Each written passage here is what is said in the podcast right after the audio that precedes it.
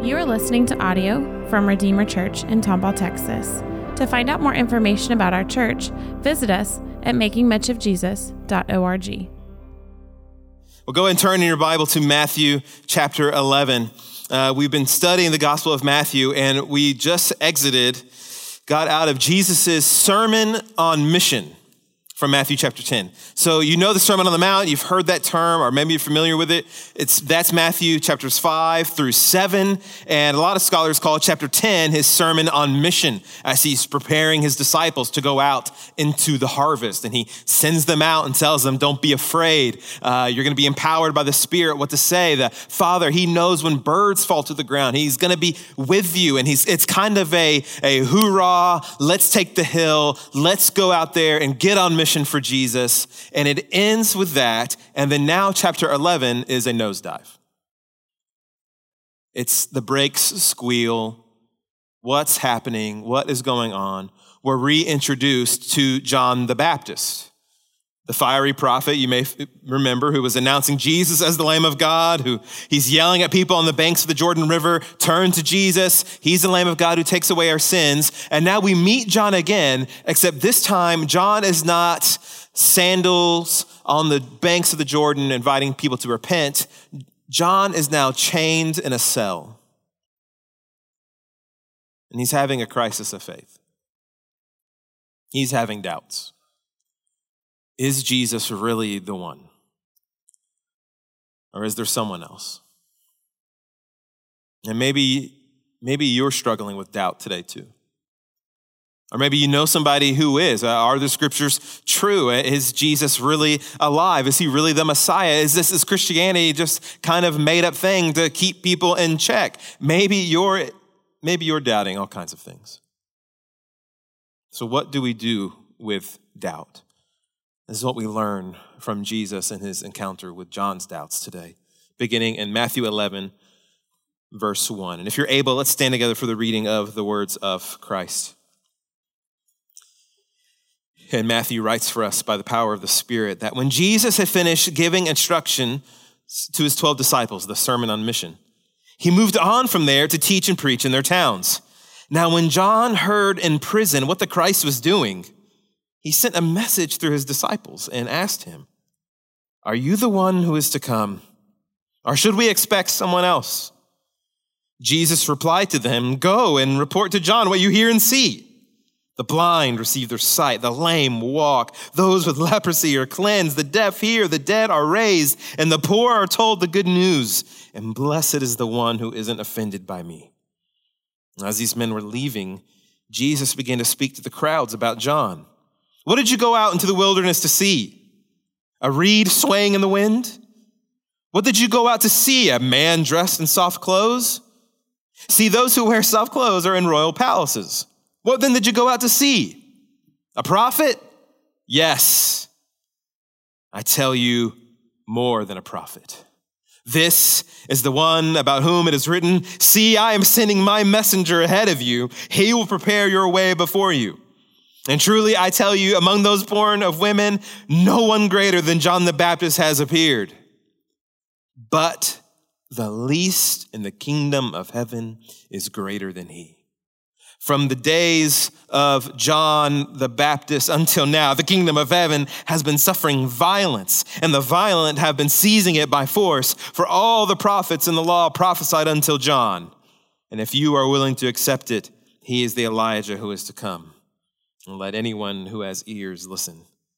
To what should I compare this generation? It's like children sitting in the marketplaces who call out to other children. We played the flute for you, but you didn't dance. We sang a lament, but you didn't mourn. For John came neither eating or drinking, and they say, Oh, he has a demon. The Son of Man came eating and drinking, and they say, Look, a glutton and a drunkard, a friend of tax collectors and sinners. Yet wisdom is vindicated by her deeds. Then he proceeded to denounce the towns where most of his miracles were done because they did not repent. Woe to you, Chorazin! Woe to you, Bethsaida! For if the miracles that were done and you had been done in Tyre and Sidon, they would have repented in sackcloth and ashes long ago. But I tell you, it will be more tolerable for Tyre and Sidon on the day of judgment than for you. And you, Capernaum, will you be exalted to heaven? No, you will go down to Hades. For if the miracles that were done in you had been done in Sodom, would have remained until today. But I tell you, it will be more tolerable for the land of Sodom on the day of judgment than for you. Let's pray together.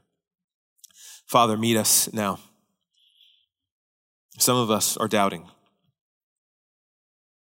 We're doubting your goodness, doubting your love, doubting truths of the scriptures,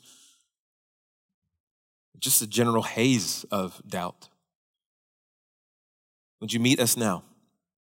Help us by your Spirit. And in your name we pray, King Jesus. Amen. You may be seated. How does a titan like John the Baptist get to this point?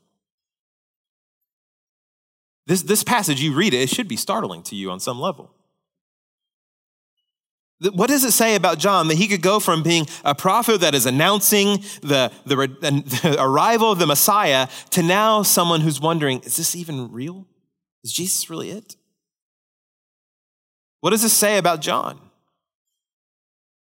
And what about when we doubt? What does it say about us? What does it say about Jesus?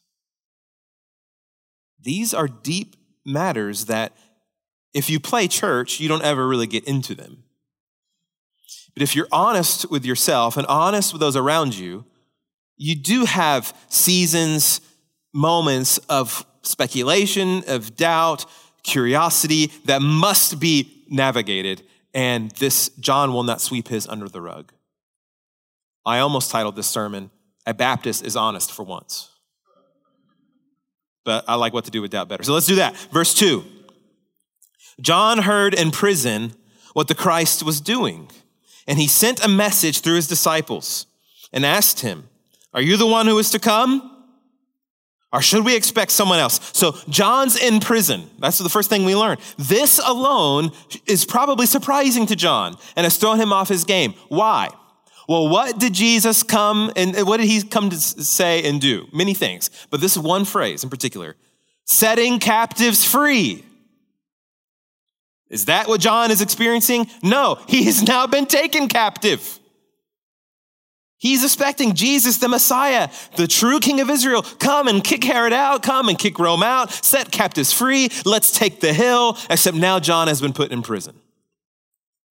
It's not shaping up how he's anticipating. You learn later that John's put in prison because he rebukes Herod for some of his immorality that Herod likes to experience. And John says, That's not right. He gets put in jail and he will eventually lose his head. Maybe John has been twiddling his fingers in jail, thinking, Jesus is going to get me out of here soon. Jesus is going to come, kick Rome out, kick Herod out, take his throne. He's the son of David. But look, there's a little hint to this in verse 2. When John heard in prison what the Christ was doing, what is the Christ doing? Taking names? No. He's teaching, preaching, teaching, preaching, healing people in the backwoods of Israel. John's got tally after tally after tally of days in prison, and he starts to wonder is Jesus really the one? So he sends his own disciples, his band of brothers, go and ask. Verse 3 and asked him, Are you the one who is to come? This is so significant. Are you the one who is to come? Or should we expect someone else? Are you the Messiah? Are you the promised son of Abraham, promised son of David? This is so startling because John's the one who said, Behold the Lamb of God who takes away the sins of the world a prophet of God. Now he's sitting in jail, cuffed to a stone wall with urine and feces in the room with him. And this leads him to think maybe Jesus really isn't the one I thought he was. Maybe my spidey sense was off there on the banks of the Jordan River. I mean, let's just piece it together so far what John has seen and experienced with Jesus. When they first meet, what does Jesus want from John? John's out there baptizing sinners in the river, and Jesus says, Me next. And does John say, Oh, that's a great idea? John says, No. You don't need this. You should be baptizing me. And Jesus says, No, let's do this. This will fulfill our righteousness. Okay, John does it. So already their first encounter, what John is expecting and what Jesus brings, they don't line up. Well, then after that, Jesus recruits his followers. What do we see? Does he recruit the top ranks of the rabbinical school? No, he picks fishermen. Scholars? No, manual laborers. Well, Jesus probably recruited some military studs and strategists to help take over Jerusalem and get his kingdom back, right? No, he picks a social leper outcast in Matthew the tax collector. You add all of this data up, and it is going to throw John for a loop. It's not what he expected. Okay, well, maybe the crowds are loving Jesus. Maybe they just so are just amazed at him. Sometimes they are, but other times Jesus casts out demons and the whole town says, Get out of here. We don't want you in our city. And instead of Jesus setting up shop in Jerusalem, he hangs out in Galilee, he hangs out in Pinehurst. He doesn't go down to a major metropolitan city. He goes out to Magnolia, he goes out to the sticks, he goes to the backwater parts of Israel and teaches and heals and teaches and heals and teaches and heals. And this leads John to say, Is Jesus it? Or is there someone else? And beloved, this is what you do with your doubts. You don't hide them. Or if you need to help someone that's doubting, here's what you do you take your doubts to Jesus. This is exactly what John does.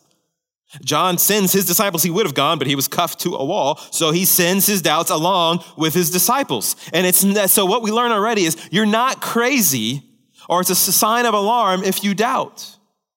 If you're doubting. Prophets in the Old Testament doubted. Elijah hung his head, wondering if God was really on his side.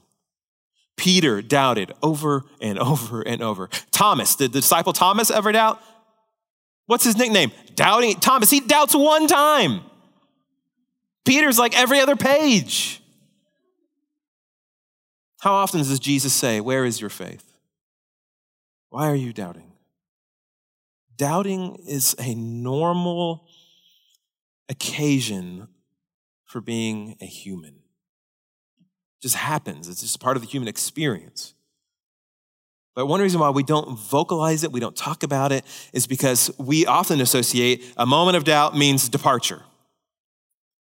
A lot of doubts can lead to a departure of the faith, but a moment of doubt doesn't always signal a full on denial. Remember the prodigal son.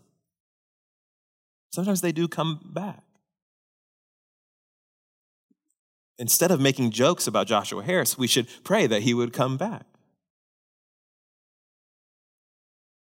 Far too often we sit with our doubts, our worries, our confusion, and we mull it over, we kick the can down the street, we stuff them down. But listen, you can't serenity now your doubts.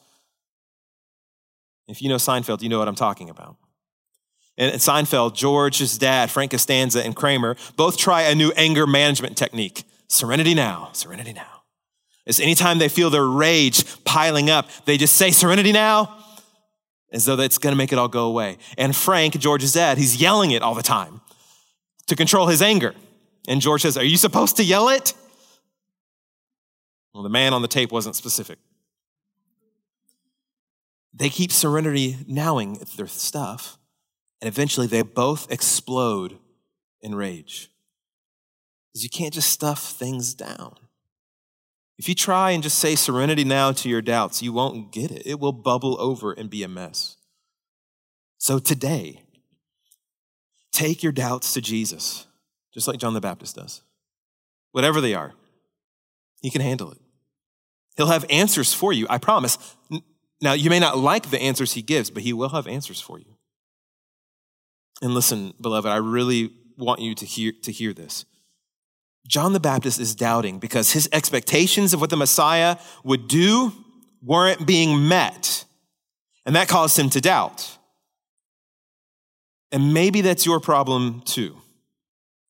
You have expectations that you think God should be doing that God hasn't promised you. And so now you doubt him.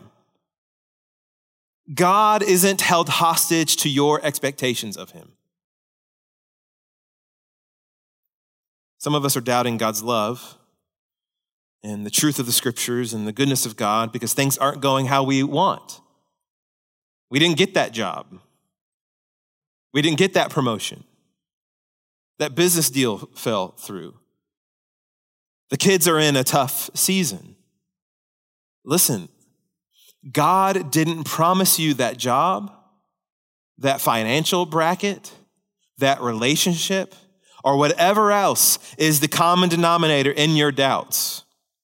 Don't throw Jesus under the bus of your expectations. You can expect God to keep his promises, not your expectations of him. You can expect God to keep his word, not what you think God should be doing. And that's what Jesus does here for John. He points John back to the word. When, he, when John asks through his disciples in verse 3, Are you the one? Jesus doesn't come out and say, Yep, just tell him yes, let's get this going. Rather, he sends John on a discipleship journey through the words and works of Jesus. And so we bring our doubts and we tell them, Doubts, meet the word and works of Jesus. That's exactly what happens here. Bring your speculations to the words of Christ, to the words and works of Jesus. Look at verse 4. So Jesus replied to them, Go and report to John what you hear and see. Bring some senses to your faith. What do you see? What do you hear? The words of Jesus, what you hear, the works of Jesus, what you see. And then uh, us on this side of Matthew 28, we can now add the Lord's Supper. What do you we can add even more senses. What do you taste? You taste the body, what the blood of Christ. What do you smell? Chlorine baptismal waters. What do you feel? Forgiveness, new life, death, resurrection. So he tells John, John, what do you hear and see? In verse 5, look, Here's what you hear and see. The blind receive their sight. The lame walk. All of these are meant to be like hyperlinks that you, you click it and it expands into something else. And so John would be hearing, oh, this is what the Messiah is coming to do the blind receiving sight, the lame walking. Isaiah says the lame will walk like, leap like a deer. Those with leprosy are, will cleanse. The deaf will hear. The dead are raised. The poor are told good news. Hyperlink, hyperlink, hyperlink, back to what the prophet said. This is what the Messiah would really do, John. And so Jesus is telling him, look, you know the word. I'm doing all of these. I'm everything the prophets promised. And this is serving a lot of purposes here, what Jesus is doing in verses 5 and 6. Jesus' words are helping John process what have I seen and heard? It's also helping John's disciples and the crowd. Okay, yeah, what have we seen and, heard so far from Christ? And it's helping every person in this room and every person that will ever come across the Gospel of Matthew. What have you seen and heard about Jesus up until this point? What have you seen and heard? His miraculous birth angels announcing it. Genealogies tying him back to Abraham, tying him back to being the rightful heir of King David's throne.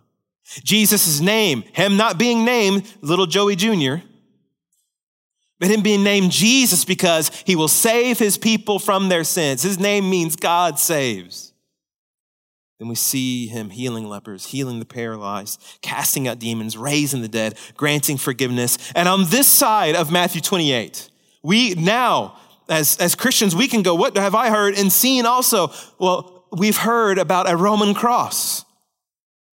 On where the Prince of Glory, we heard him yell out, My God, my God.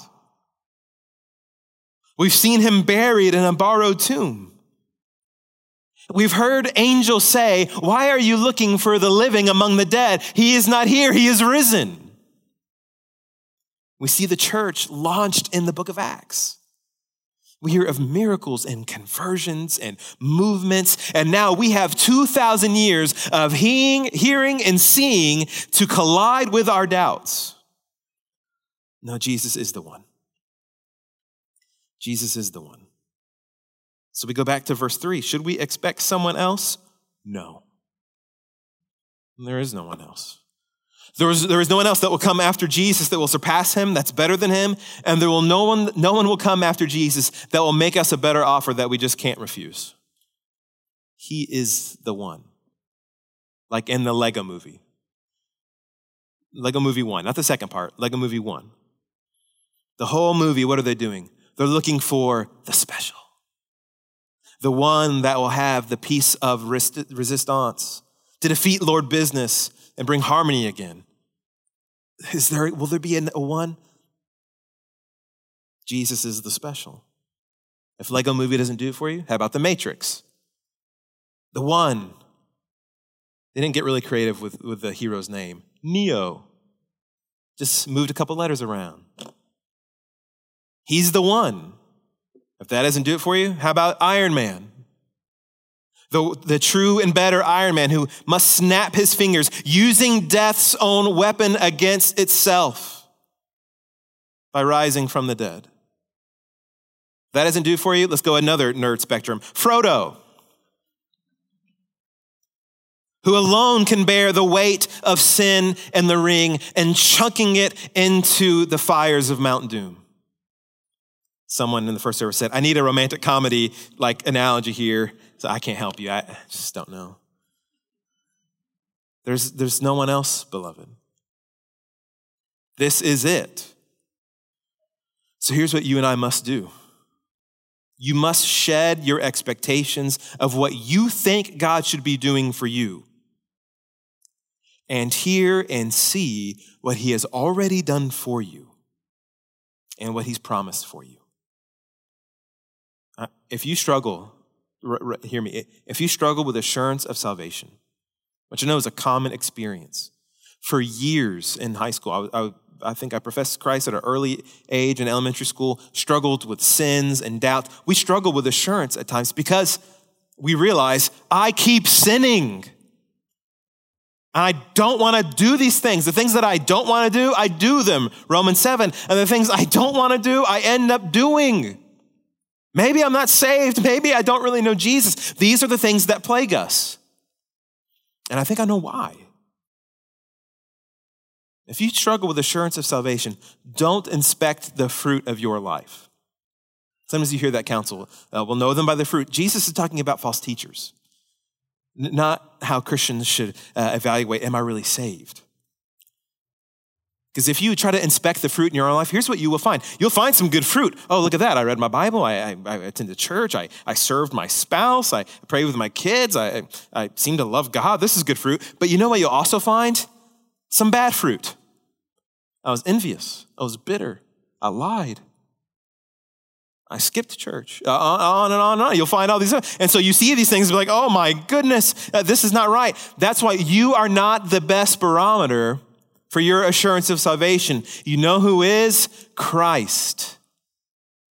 And what you believe about him. John Calvin is right when he says, when we need to seek assurance of salvation, we must turn to our own good works and what we've done for Jesus. No. We must turn to that redemption by which God's favor has been won, heaven opened, and righteousness secured for us. Don't inspect your life for comfort of salvation. Turn to Jesus. What do I believe about Jesus? And maybe you need to believe in Jesus for the first time today. That he really is who the Bible says he is. That he is the one who saves people from their sins and the hell to come. Just believe. If you're doubting or, or, or you know someone who is, don't dishonor them. This is a common thing why we don't open up about doubts, because we're fearful of being thought little of and being dishonored and, oh man, they're gonna think I'm a weak Christian or I don't really believe. But John felt safe enough to, I can bring these to Jesus. And so we have to be a church community where people can open up enough to go, hey, I'm, I'm having some doubts right now. Can you help me with this? See, John throws it out there for help, not just to argue. Some people do that just to argue. But if someone's really looking for help, don't, don't dishonor them. Because here's why.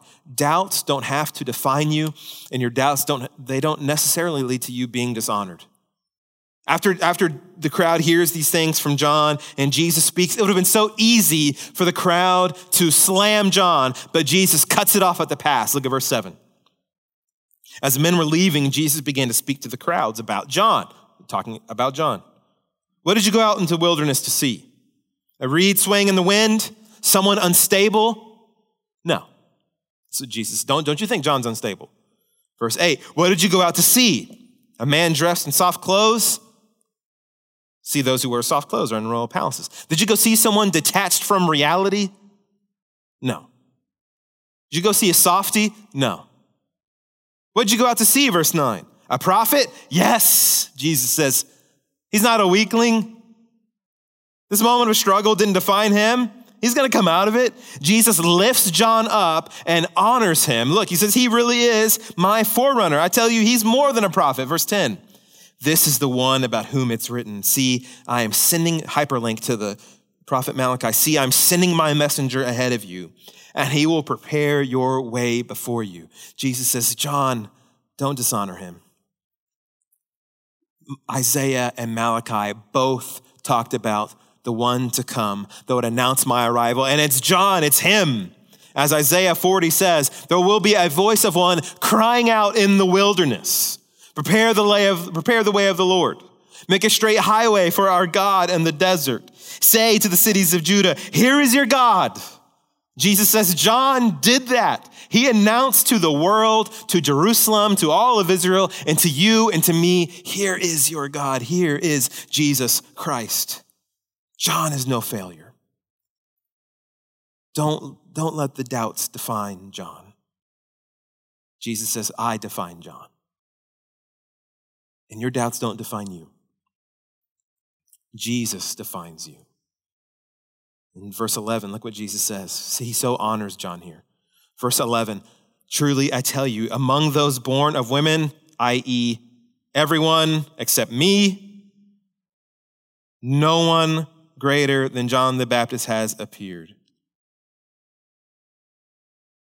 Among those born of women, just a way of Jesus saying, everyone that's been born up until John, no, no one greater has appeared. John is older than, than Jesus. His ministry, his legacy, his life, his mission, Jesus totally honors John and refuses to let anyone dishonor him. But then look at this Jesus turns and speaks to the crowd and speaks to us right now. But, verse 11, as great as John is, but the least in the kingdom of heaven is greater than he. Jesus turns to you and me and he dignifies us. He lifts us up. He honors us. Because here, here's what we get so wrong in, in the church. We look at Bible characters like John the Baptist, like Elijah, like Esther, like Ruth, like Moses, and we think, man, what great people. I mean, they were on fire for God. I, of course, I would do more and serve more. If I could have been like them, if I could have seen what they seen, they're up here, I, I'm down here. Jesus says, no, no, no. Flip it. You are up here. Even the least in the kingdom of heaven is greater than John.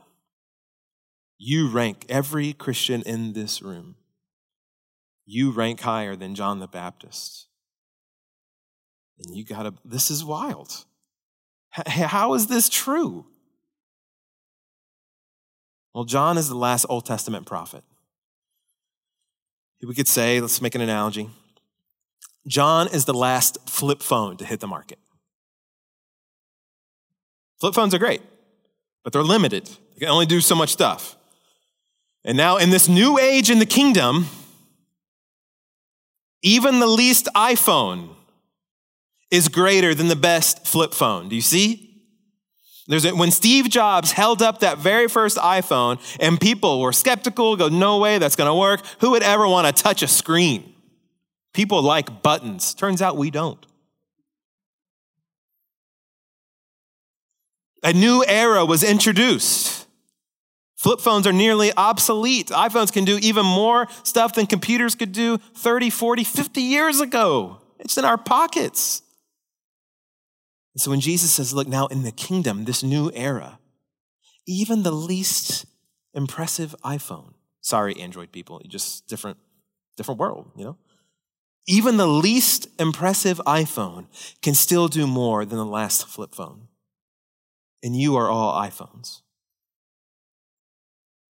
Oh, we all have different apps. We all have different capabilities. Some of us are older, some of us are younger. But we can all do more than that flip phone. Here's what Jesus is saying John could only point forward to what was going to occur. You and I now point backward. John pointed to something that was going to happen. We now tell people about something that did happen. We now live after the resurrection, after the anointing of the Holy Spirit. And now we are filled with the Spirit and we can point people to what Jesus already did. John could only point forward to what Jesus was going to do. And now you and I, we are now united to Christ forever. John is now, yes, he's in the heavenly places and he's with him. But us now, the ministry you and I have now surpasses that of John the Baptist. Even if you are a faithful, humble, hardly ever recognized nursery worker for 20 years, Jesus says that ministry is greater than John the Baptist's. We want the big flashy stuff and we, we want more impressive stuff. Jesus says, even the least even the least is more impressive. John had a ministry, and so do you. Point people to what's finished. Tell them to look and see. Tell them to accept it there in Christ. That's verse 14. And Jesus says, If you're willing to accept it, he is the Elijah who is to come. Let anyone who has ears listen and hear. So the Jews believe that Elijah, if you're familiar with the prophet Elijah, he never died. He was whisked up in a chari, a chari ferret, a fiery chariot, chariot, second service, y'all, second week, give me some grace. He, he goes back up into heaven. He never dies. And so they believed Elijah's gonna return. They believed he's gonna return and announce the Messiah. And they believed that so much that when they had their annual Passover meal, they had an empty chair just for Elijah, every family. Every faithful Jewish family had an empty chair, place setting, anticipating by faith, Elijah is going to come. We're ready to receive him. And he's going to tell us the Messiah is here. And Jesus says, if you're willing to accept it, John the Baptist, he is the Elijah. He has announced it. Accept it. And if they accept it, what else are they accepting? I really am the Messiah. If you accept John's Elijah, Jesus ninja style sneaks in and says, then you also have to accept me. If you accept that, you accept me that I really am the one. It always comes back to Jesus. You, everyone in this room, you must decide what you believe about Jesus. You may have all kinds of doubts about what the Bible says about this, what the Bible says about that, what the Bible X, Y, Z, A, B, C, on and on and on. That's important.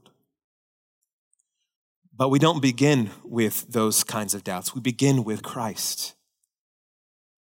If you believe that Christ is the Son of God, crucified for your sins and risen from the dead, and invites you to believe in him now, if you turn from your sins and put your faith, hope, and trust in him, all your other doubts, Jesus will work those out in time. That's all discipleship. And you can walk with Christ, and he will work those out with you over time and in community and with his word. But right now, he says, accept me. There's no one else to come after me. And if you reject him, there is judgment. There is hell. There is wrath. There is doom. There is a doom of unbelief. If doubts never give way to faith, if skepticism and cynicism and, and unbelief always remains, Jesus says, I'm, I'm going to tell you, doom is coming. There are some people that will never be satisfied. The only way that some people will be happy is if they are the God of their life. And Jesus said, that's just not going to happen. You will never be the God of your life. Verse 16 and 17, Jesus paints a picture that we all know really well. To what should I compare this generation? It's like children sitting in the marketplaces who call out to other kids. We played the flute for you, but you didn't dance. We sang a lament, but you didn't mourn. What is this? If you have more than one child in your house, you know exactly what this is. Well, I turned on that game, you didn't want to play it. What game do you want to play? I want to play that one. Okay, they put it in. Now, you don't want to play this one either? No. That kid, he doesn't really care. That kid can't be made happy. That kid just wants to be in control. So Jesus is saying, I, we, it's like a group of kids. We played the happy song that everybody likes. You don't like it. Okay, well, how about this song? You said you like that song. We'll play the sad song. You like that one? I don't want that one either. They can't be made happy because they want to be in control. And look at verse 17 uh, Uh, 18, Jesus no longer uses the story. He gets right to the issue. For John came neither eating nor drinking, and they say, he's got a demon. And look at 19, Jesus says, So I, the Son of Man, I came eating and drinking. Is what you guys are upset about. I, am doing the stuff you were mad about. I eat and drink. And they say, Look, a glutton and a drunkard, a friend of tax collectors and sinners. Some people will never be happy unless they are their own God. Some people want church to be like this, and then they want it like this, and then they want it like this. Some people want Christians to act like this, and then like this. I no, I want Jesus to be like this. I want Jesus to be like this, like that one scene in Talladega Nights. I, I like my Jesus with a, the angel wings shirt and a tuxedo shirt and rocking out to Lynyrd Skynyrd. I want a Jesus like this. I like my six, my eight pound, six ounce baby Jesus. Jesus saying, Look, I am who I am. So, what do you believe about Jesus? Because he announces these woes on all the cities and all the citizens that reject him.